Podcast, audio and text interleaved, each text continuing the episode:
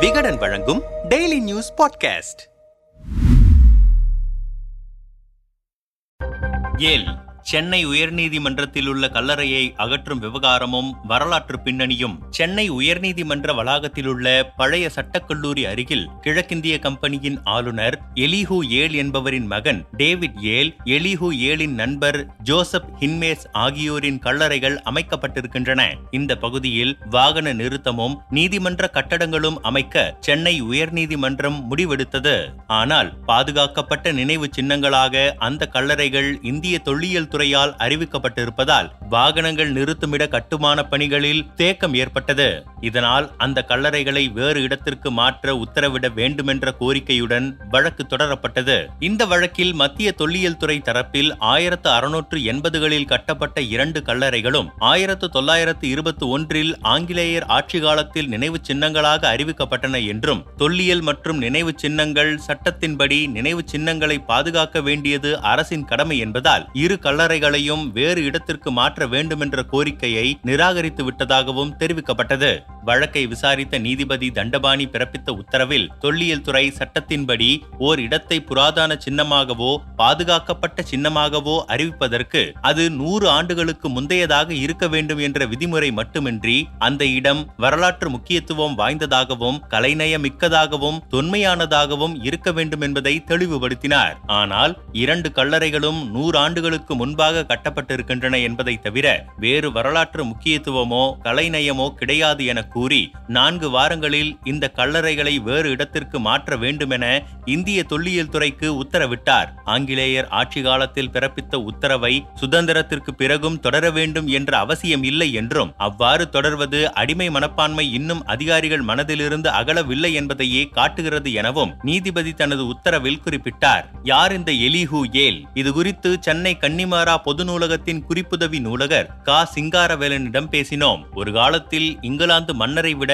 அதிக சொத்து வைத்திருந்தவர்தான் இந்த எலிஹு ஏல் என்ற ஆச்சரிய தகவலோடு உரையாடலை தொடங்கினார். ஆயிரத்து அறுநூற்று எண்பத்து நான்கு எண்பத்து ஐந்து காலகட்டத்திலேயே மெட்ராஸுக்கு வந்த ஏல் தனது அடிமை வர்த்தகத்தை தொடங்கினார். ஆயிரத்து அறுநூற்று எண்பத்தி ஏழு முதல் ஆயிரத்து அறுநூற்று தொன்னூற்றி இரண்டுக்கிடையேயான ஐந்தாண்டுகள் சென்னையின் கவர்னராக இருந்தார். இந்த காலகட்டத்தில்தான் மிகப்பெரிய அளவில் எலிஹு ஏல் தனது அடிமை வர்த்தகத்தை நடத்தினார். மெட்ராஸ் மாகாண கவர்னர் என்ற அதிகாரத்தை பயன்படுத்தி வயது வித்தியாசமின்றி இங்கிருக்கும் சிறார்கள் உட்பட பலரை சொற்ப விலைக்கு வாங்கி அவர்களை மொரிஷியஸ் மலேசியா இலங்கை போன்ற நாடுகளுக்கும் லண்டன் உள்ளிட்ட மேற்குலக நாடுகளுக்கும் விற்று கொள்ளை லாபம் பார்த்தார். கொள்ளையடித்த பணத்தை வைரங்களாக மாற்றி இங்கிலாந்திற்கு அனுப்பி வைத்தார். இதன் மூலம்தான் அவர் இங்கிலாந்து மன்னரை விட அதிக சொத்து வைத்திருந்தவராக இருந்தார். ஆயிரத்து அறுநூற்று தொண்ணூறு முதல் ஆயிரத்து அறுநூற்று தொன்னூற்றி இரண்டு காலகட்டத்தில் ஊழல் வழக்கில் சிக்கி கவர்னர் பதவியிலிருந்து நீக்கப்பட்டார். பிறப்பால் அவர் ஒரு பிரிட்டிஷ் அமெரிக்கர். அதாவது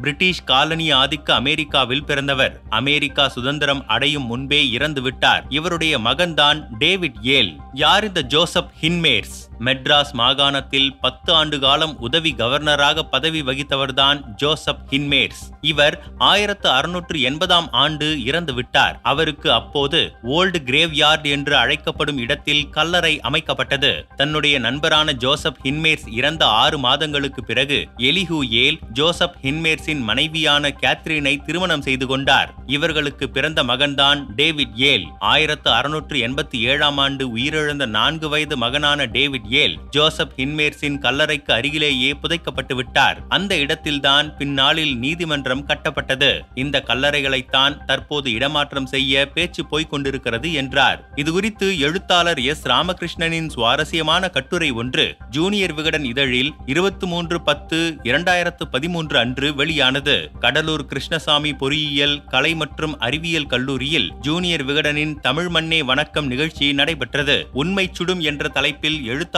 எஸ் ராமகிருஷ்ணன் பேசினார். அப்போது அவர் நான் ஒருமுறை அமெரிக்காவின் புகழ்பெற்ற ஏல் பல்கலைக்கழகத்திற்கு சென்றபோது வழிகாட்டுவதற்காக ஒரு மாணவி என்னுடன் வந்தார். பல்கலைக்கழகத்தில் வைத்திருந்த ஏல் சிலையை காட்டி இவர்தான் இந்த பல்கலைக்கழகம் தொடங்க முன்னோடியாக இருந்தவர் கல்வி வள்ளல் என்றார். அதற்கு நான் உங்களுக்கு அவர் கல்வி வள்ளலாக இருக்கலாம். ஆனால் அவர் எங்கள் ஊரில் ஆட்சி செய்தபோது எங்கள் வளங்களை சுரண்டி கோடிக்கணக்கில் கொள்ளையடித்த பணத்தைத்தான் உங்களுக்கு தானமாக கொடுத்திருக்கிறார். கிழக்கிந்திய கம்பெனியில் வேலை செய்தபோது அந்த கம்பெனிக்கே தெரியாமல் கப்பல் ஒன்றை வாடகைக்கு எடுத்து திருட்டுத்தனமாக வியாபாரம் செய்து சம்பாதித்தவர் என்று சொன்னேன். அந்த பெண்ணுக்கு இந்த வரலாறு தெரியவில்லை. அந்த காலத்தில் கிராமங்களில் பிள்ளை பிடிக்கிறவன் வருகிறான். பிள்ளைகளை பிடித்துக் கொண்டு போய்விடுவான் என்று சொல்வார்கள். அதனால் பயந்து அப்போது குழந்தைகளை தெருவில் விளையாடவே விடமாட்டார்கள் உண்மையிலேயே பிள்ளை பிடிக்கும் சம்பவங்கள் இந்தியாவில் நடந்தன. பிள்ளைகளை பிடித்தவர் யார் தெரியுமா? இந்த ஏல்தான் கிராமப்புறங்களில் விளையாடிக் கொண்டிருந்த சிறுவர்களை பிடித்து கொண்டு போய் ஆப்பிரிக்க கப்பல்களில் அடிமைகளாக விற்று அடிமை வணிகம் செய்தவர். நாய்களுக்காக தயாரிக்கப்பட்ட ரொட்டி துண்டை மட்டுமே ஆப்பிரிக்கர்கள் அந்த சிறுவர்களுக்கு உணவாக கொடுத்தனர். இந்த வரலாறு அந்த ஆங்கில பெண்ணுக்கு தெரியாமல் இருக்கலாம். தமிழர்களுக்கு தெரிந்திருக்க வேண்டாமா என்று கேட்டார் எஸ். ராமகிருஷ்ணன்.